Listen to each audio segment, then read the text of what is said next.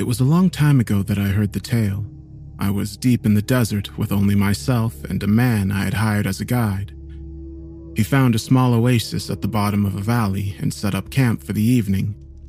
Later that night, under a moonless sky, we sat around the campfire. My guide was carving something from a piece of wood while I stared out into the desert. Do you know of any good campfire stories? I asked. He looked at me from across the campfire for a moment with his bright blue eyes and then gazed into the fire. He nodded. There is one I know, he said. It is a very old story and not one that many people know. Well, let's hear it then, I said, preferably before the campfire goes out. He smiled at me and began to tell his tale.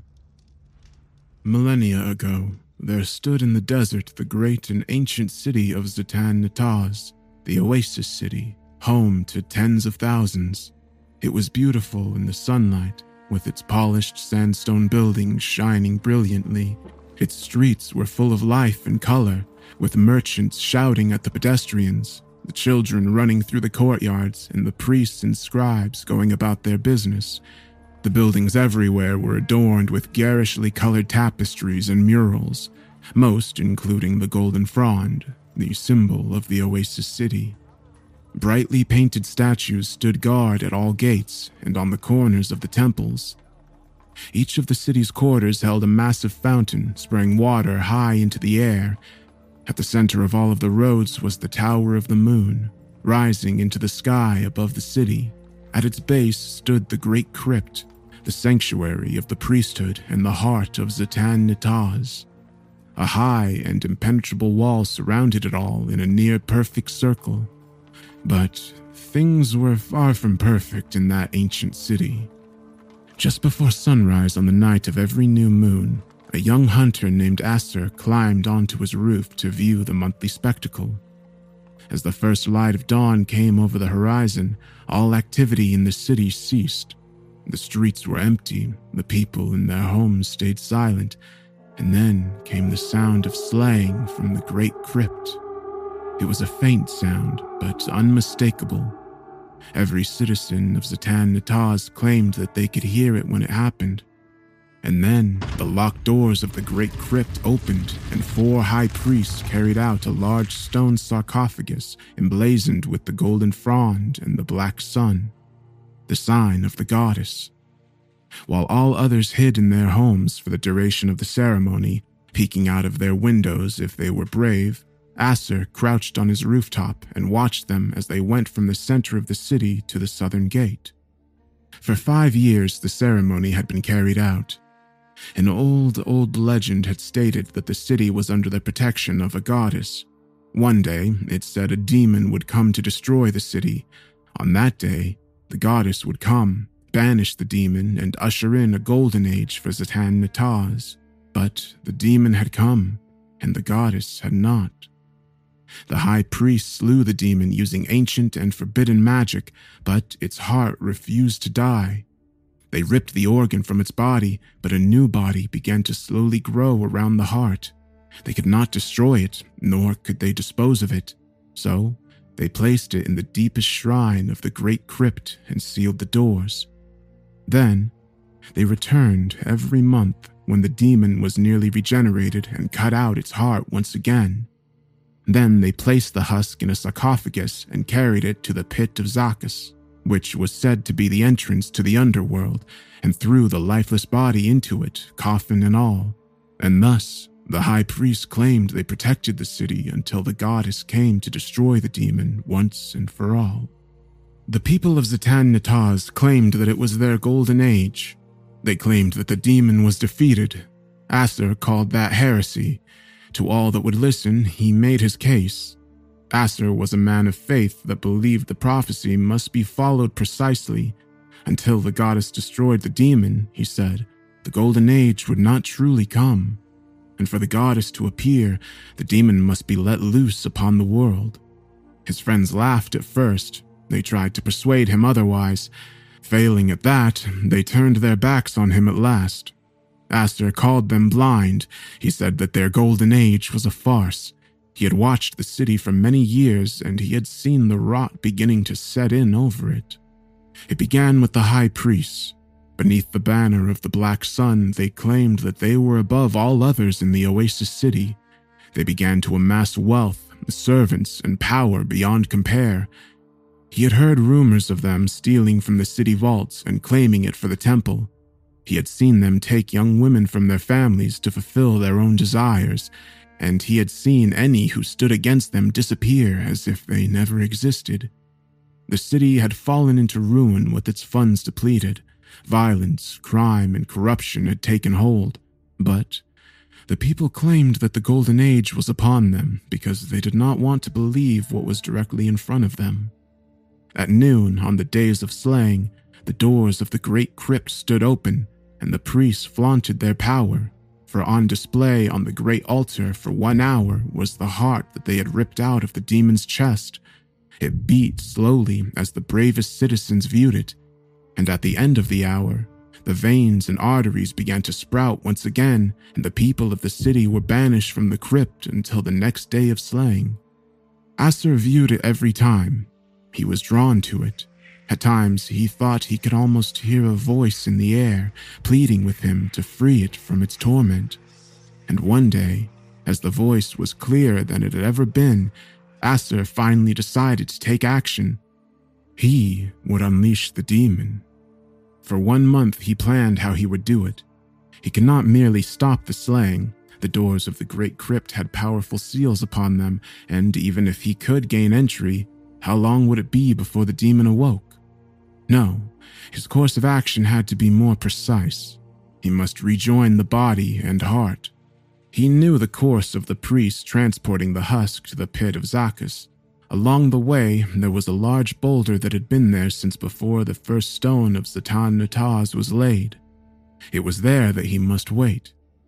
He readied his bow, which he had practiced with since he was a small child. His aim was near perfect. He let out his arrows and performed certain rituals and blessings over them, saying that what blood they spilled would be for the greater good. And so, the next day of slaying came, Acer had hidden behind the great boulder a day before and camped there. He had no fear of being discovered, for none but the holy men with their load traveled toward the pit of Zacchus. Dawn came and the city went silent, and despite being half a mile from the city gates, Acer heard the sound of slaying. Over the years, he had come to know the exact timing and pace of the high priest traveling with the great stone sarcophagus, so he waited knowing exactly when they would cross in front of the boulder. And exactly when he expected, he heard footfalls on the other side of his refuge. He circled the stone quietly so that he came around the road behind them. As he moved onto the road, he saw them walking slowly ahead of him with their backs turned. He drew his bow and aimed for the priest to the front and right, the farthest away from him. His years of training had served him well, for the arrow found its target in the back of the priest's head. The other three staggered as one edge of the sarcophagus was no longer held aloft. Acer drew his next shot and fired at the priest on the back right. The arrow struck him in the back and he fell. With that, the sarcophagus tumbled to the right, its side slamming into the dirt path. Its heavy stone lid loosened and fell to the ground. Its contents struck the side with a dull thud. By now, the remaining priests had turned and seen him. They drew their ceremonial blades and charged. Before the nearest could reach him, Acer had buried an arrow in his throat. As the last man ran at him, Acer drew and fired his fourth arrow, and then something happened that did not happen often. He missed. With the priest almost upon him, Acer panicked and quickly drew another arrow. He rushed the shot and fired wildly, missing the priest again. With that, the man was upon him, swinging the razor sharp blade towards his head. Acer raised his bow to block the strike. The blade cut effortlessly through the thick wood, but missed its mark and buried itself in Acer's shoulder. He screamed in pain and watched as his blood began to soak the sand beneath him. For a moment, he waited, expecting the strike that would cut his throat, but it did not come. He raised his head and saw that the priest was exhausted. It had been years since he had had to act so swiftly.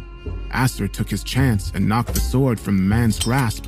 Acting on instinct, he pulled the man to the ground and leapt on top of him, his hands going to his throat. For what seemed like an eternity, he choked him until the man finally stopped moving. Aster rose to his feet, panicked and grasping for breath. His killing of the others was sanctified by the blessed arrows. This was cold blooded murder. His soul was now forfeit. After a minute of panic, he calmed himself by remembering his goal. Surely, if he heralded in the true Golden Age, he would be redeemed. He approached the fallen sarcophagus, its lid lying silently on the ground beside it. He prepared himself to gaze upon an abomination and looked inside of the stone coffin. What was inside was not what he expected. What was inside terrified him more than anything else on earth ever could. After many minutes of staring, he carefully gathered up the contents in a large burlap sack, painfully hefted them over his good shoulder, and ran back towards Zatan Nataz. For hours he hid in a darkened alley with his prize. It seemed like an eternity. Finally, he saw the sun rise directly above him, and he knew it was time. The priests would not be suspicious at first, for Aster was already present at the displaying of the heart. His plan to retrieve the heart had been subtle and complex, but for all those hours of waiting, rage had festered inside his heart. He would not draw it out one second more than was necessary. It was then that he heard a loud crack and knew that the doors of the great crypt had been unsealed. He threw his burden over his right shoulder once more and marched toward the crypt. As he reached the doors, he saw that a priest was pulling each of the doors open. One of them smiled as they saw Aster, for they had seen him every new moon for years. His smile faded as he saw the bag draped over his shoulder as Aster reached the doors, he shoved the left door as hard as he could. The door struck the priest, and he fell onto his back, clutching his face. When the priest on the right protested, Aster swung around, one end of the heavy sack on his shoulder striking the man in the face and sending him to the ground as well. The ceiling of the crypt towered high above him, the sunlight filtering in through a hundred small windows. He strode through the towering statues surrounding him toward the great altar in the center of the room. Two priests were present, one on each side of the altar. Upon hearing the noise at the entrance, they had drawn their blades. Aster let the bag he carried fall to the floor with a sickening noise of dead flesh. The priests charged at him, but Aster was ready this time. He knew their aim would be poor and that they had no strength to their blows. He grabbed the wrist of the first to reach him and wrenched it until the blade dropped from his grasp. He placed a hand on the man's chest and shoved him into the second priest. They fell to the floor screaming. Aster saw red and knew that the second man's blade must have cut one or both of them. He didn't care. Aster stepped around the two men on the floor and made his way to the great altar in the center of the room. The light from the windows above made the golden altar shine brilliantly, but what Aster wanted was the lump of dull flesh sitting on top of it. A shudder ran through him as he picked the heart up off the altar. The beating was slow and faint, but there nonetheless. Aster closed his eyes and began to silently mouth a prayer. Before he could finish it, a hand roughly grabbed his wounded shoulder from behind. His arm exploded in pain as he was spun around, Opening his eyes, he saw a large man clad in leather armor towering above him. The dull leather was emblazoned with the symbol of the Black Sun. Aster had little time to react as a heavy fist struck him in the face and everything faded to black. Aster awoke in a room the likes of which he had never seen before. He had been seated in a heavy wooden chair. He did not seem to be bound in any way. In front of him stood a tall central stand containing a dimly burning torch. The light cut through the darkness around him, casting strange shadows on the walls. This was unsettling, as Aster could see nothing between the torch and the walls that could be casting the shadows. The walls were covered in paintings that may have looked normal in the light, but underneath the dim light and shadows, there was not one of them that did not look demonic. Graceful figures became twisted and scarred. Beneath him on the floor was a carpet made from the hides of animals he did not recognize. Several seconds after he awoke, he heard a door open behind him. Soft footsteps approached his back, and he heard a low voice. I presumed that my personal study might give us a bit more privacy than the cells in the dungeon, the voice said. A tall man, clad in the same branded armor, walked in front of him. He turned and stood directly between Acer and the torch, his figure silhouetted against the dim light at his back. Acer could make out nothing about his face except for a pair of flashing blue eyes that stared back at him. Allow me to introduce myself, said the strange man. I am Sukaz, head of the Guardians of the Priesthood. You won't have heard of us, of course. We take care to make sure of that. We find it makes our job easier. As Acer's head fully cleared, the rage returned, stronger than before. What have you done? Aster said in a low growl. I have done nothing, said Sukaz. You, on the other hand, have committed several acts of murder, put the people of the city into a panic, and almost ruined many years of hard work. You know what I mean, said Aster. What was that? The rage was evident in his voice. He saw a flash of white as Sukaz grinned at him. Ah, you mean what was in the sarcophagus, but you don't need me to tell you that. You knew the moment you saw it, whether you want to believe it or not. Aster thought back to the hours before when he gazed into the great stone coffin. There was a corpse inside, but it was no demon. It was the body of a woman. She was tall, beautiful, and regal. He had seen the skin of the body shine faintly, bathing the inside of the sarcophagus with light. Acer said his next words slowly and deliberately, rage permeating every syllable. You slaughtered a god. Yes, repeatedly, said Sukaz. Aster leapt from the chair he was seated in, his hands going for Sukaz's throat. As soon as he had risen, the man's fist crashed directly into his jaw. He fell back onto the chair painfully, tasting blood and feeling that two teeth were missing from the right side of his jaw. Do not think you can kill me as easily as a few pampered high priests. Luck has been on your side thus far. It will not be again. Aster drew himself back up in the chair, but remained seated. He glared back at the man in front of him, tears beginning to well up in his eyes. How in the name of all that is holy can you do such a thing? asked Aster, his voice nearly breaking. To be fair, said Sukaz with a maddening tone of superiority, I have never killed her myself. You can credit your illustrious priesthood with that. As for why, they do it because of the one thing that drives all men. And that is?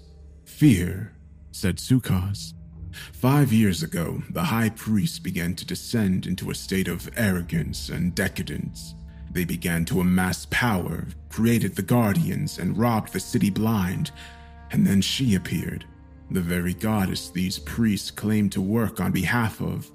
And on that day, those men that once thought themselves righteous feared judgment more than any.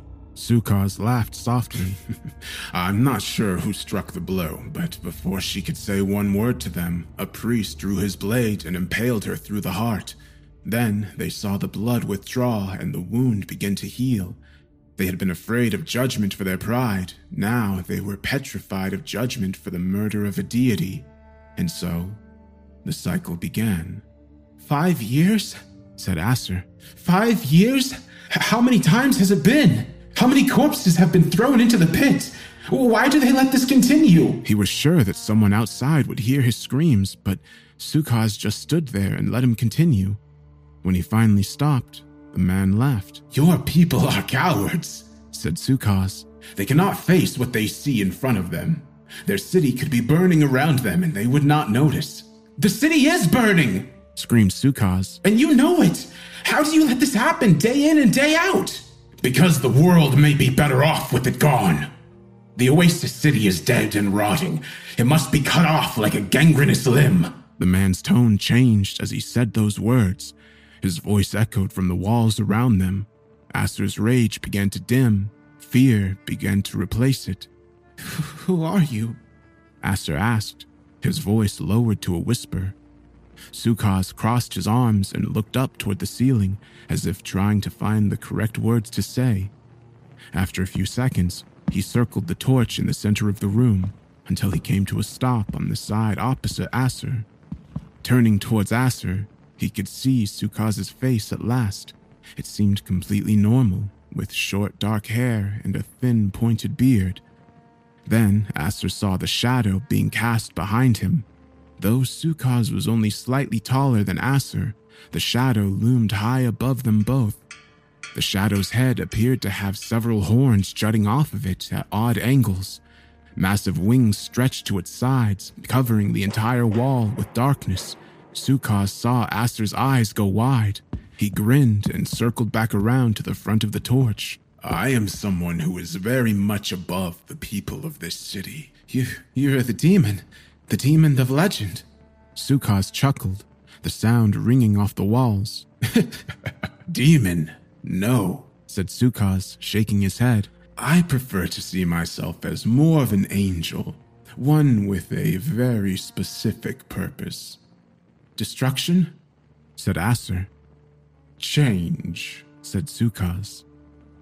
Nothing lasts forever in this world. To try to do so is folly. He moved closer to Acer, who cowered in his seat. All men die, all cities fall to ruin, and all empires crumble. It is the natural order of things. Your city, your goddess, and your people try to work against nature itself. It wasn't all the priests, was it? asked Acer, finding some small semblance of courage. That depends, said Sukaz the tone of superiority coming back into his voice.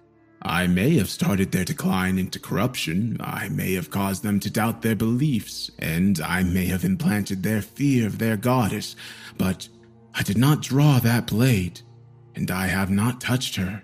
You won't get away with this, said Acer, his voice finally confident once again. I won't let you do this. The goddess will live again. Sukaz tilted his head to one side and looked silently at Acer a questioning look in his eyes. Very well. You are free to go. Acer's jaw dropped and a dumbfounded look came onto his face. Really? You're not going to imprison me? Kill me? Would you like me to? asked Sukaz. Acer stared back silently.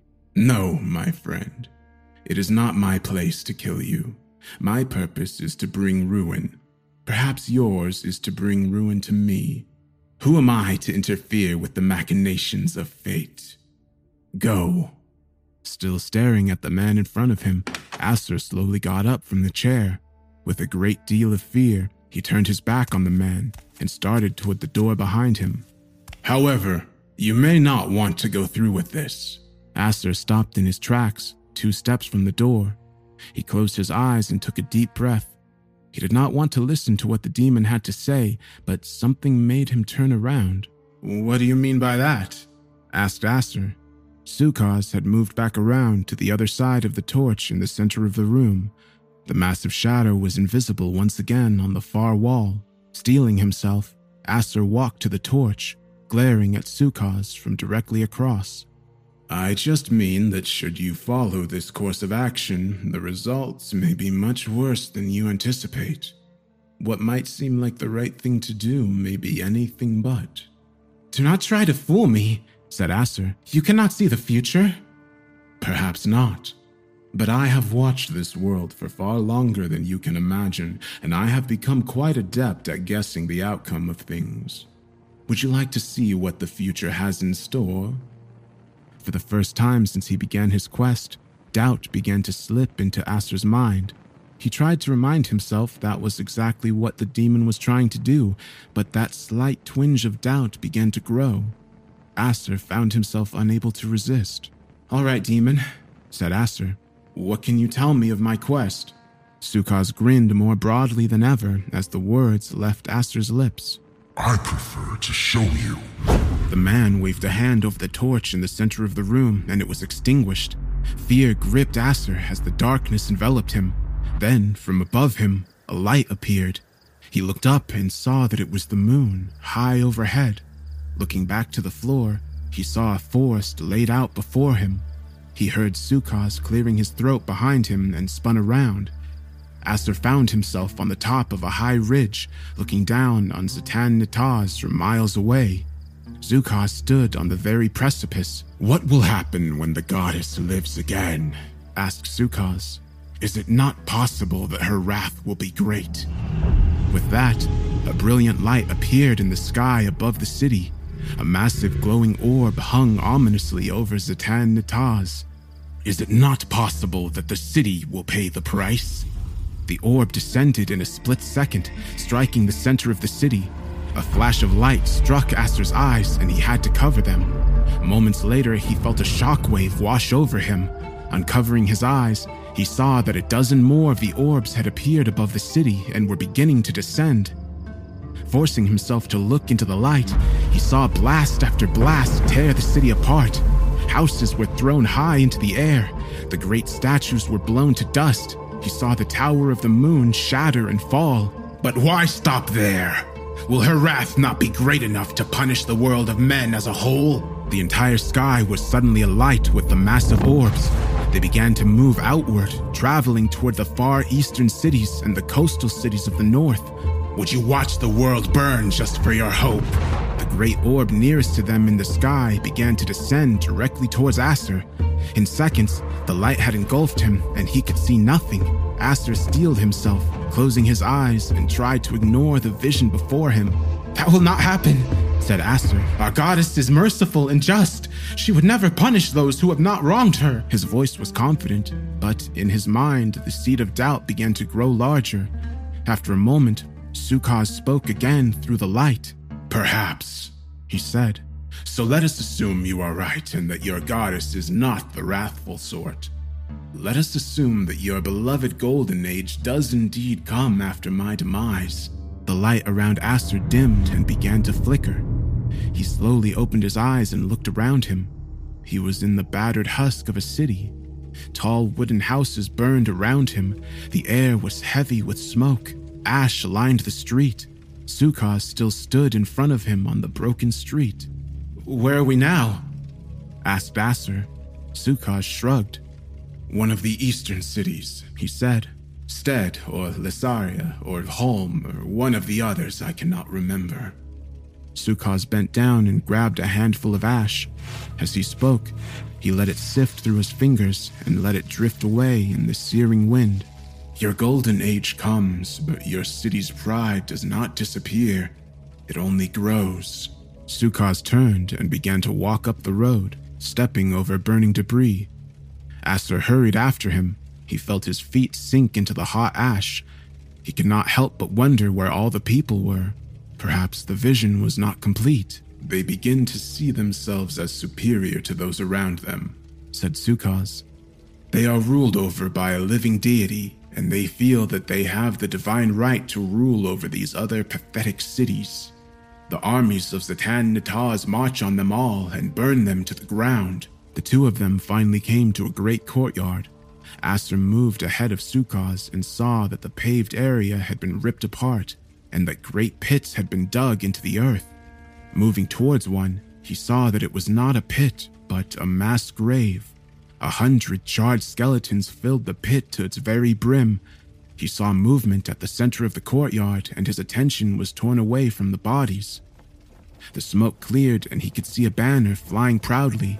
It was bloodied and torn, but the symbol of the black sun could still be seen emblazoned on it. What once inspired faith will now only instill fear, said Sukaz. Aster felt rage begin to boil up inside him, but he could not tell what it was directed at. Was it at the men of this future? Sukaz? Himself? No! screamed Aster. The people of Zatan Nataz would never do this. I have lived there my entire life and have never once doubted that they were good people. You still believe that after knowing what has transpired there for five years? asked Sukaz. Your naivety is amusing, if nothing else, I must say. Even if our leaders have fallen to corruption, the people will not, said Aster. Sukaz smirked and shook his head. So, once again, let us presume you are right. Your precious people are faultless, and they spend their golden age doing wholesome, peaceful things. Aster struggled to keep a calm facade in response to Sukaz's mocking tone. Do you trust the people of the surrounding cities just as much? As he spoke the words, the city around them blurred and changed. The sound of flames died down and was replaced with another sound metal striking metal. The men of the surrounding cities see your great wealth and power, and as always happens, they are filled with envy and fear. They will try to crush you. As the scene around him finally stopped shifting, Aster found him and Sukaz standing in the market quarter of Zatan Nataz, beneath one of the great fountains. The water ran red.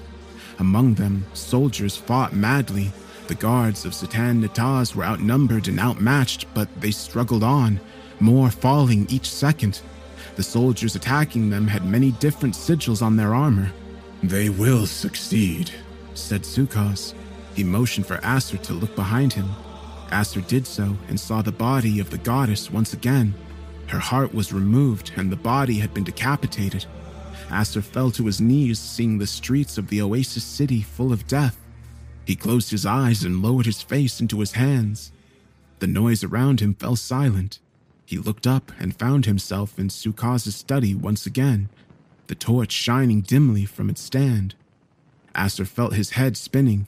Sukaz stood over him, arms crossed, awaiting a response. Aster met his gaze, glaring back into the bright blue eyes. He rose to his feet and took a deep breath. So, said Sukaz, what is your course of action now?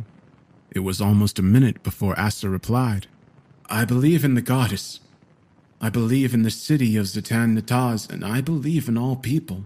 I will see your downfall, demon, no matter the cost. There was no trace of uncertainty in his voice. There was not even any rage. There was only a conviction that brought a look of shock to Sukaz's face. Aster shoved Sukaz away from him and went for the door. Stop, said Sukaz. Aster sighed and waited, keeping his back to him. Going to kill me now? He asked. He heard Sukaz's footsteps approach his back. No, said Sukaz. I'm not going to be that kind. Then what do you want? asked Aster. He felt Sukaz's breath on the back of his neck. You have seen what could happen, whispered Sukaz. But now you must know what will happen. Aster remained silent. I gave you a chance. A chance to stop your fool's crusade and live out your days in peace. The same way I gave your priests a chance to save themselves and repent, but they failed to take it. And now, so have you. I will not listen to more of your lies, demon. Then listen to the truth, said Sukaz, his voice raising. You will go and tell the people of me and your high priests. And do you know what they will do? They will call you mad and heretic, and they will take you and lock you away in the Tower of the Moon in a tiny cell with one tiny window. And every new moon you will look out that window and wonder if it is finally the day that the high priests break the cycle and release your precious goddess. And that day will never come. Aster closed his eyes and focused his thoughts inward, ignoring Sukaz, whose voice rose with every word. You will watch your city travel the road to destruction. You will live out your life in that cell waiting for the day to come, and on your deathbed, you will finally know that that day will never come. Sukaz grabbed Aster by the shoulder and spun him around, screaming directly into his face. Where will your faith be then? Sukaz finally fell silent. Aster reached up and removed his hand from his shoulder. He looked back into the demon's eyes and smiled. The same place it has always been, said Aster. Sukaz glared back and returned the smile. You think you will be rewarded in death as a martyr, said Sukaz. But you do not know the truth. She is not a goddess. She is Zatan Nataz, the very soul of the Oasis City. With every day of slaying, the city decays brick by brick, and when enough bodies have been cast into the pit, your precious city will collapse under the weight of its own pride. You'll have no deity to put faith in.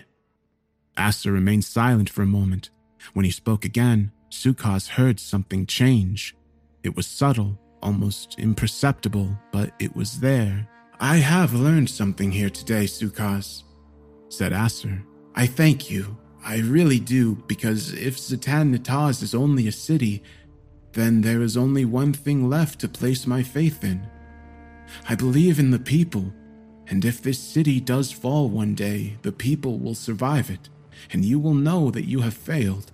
Where will your pride be then? Sukaz said nothing as Aster turned and left the room at last. Sukaz thought quietly for a moment and then smirked. Good luck, man of faith, he said. You will need it. The torch went out, and the room descended back into darkness. My guide stopped talking and began carving once again. I waited a minute for him to resume before speaking. Well? I asked. What happened then? He looked up at me and smiled. There are no records that still remain from that ancient city, he said. I sighed and got up from the campfire. I grabbed a torch and stuck it into the fire. After lighting it, I walked toward the spring a short walk away from our camp. I kept talking as I walked away. So, do you think the place even existed? I asked. There are certain relics that have been found that supposedly come from the Oasis City. I reached the spring, planted the torch into the earth beside me, and drank a handful of water. And there are some that say that deep, deep in the desert, on cold and moonless nights, a strange man appears. I was about to turn back to the campfire when I saw something out of place beneath the water. A strange man with flashing blue eyes. I pulled the torch out of the earth and raised it higher, and they say that if you ask politely, he will tell you a tale. A large slab of stone lay at the bottom of the spring. The tale of the last man of faith in the great, ancient, and forgotten city of Zatan Nataz. On that stone slab beneath the clear waters, I could make out two symbols a shining golden frond, and a large black sun. I turned back towards the campfire to call my guide over to see, but when I looked back, I found that I was alone beneath the moonless night sky.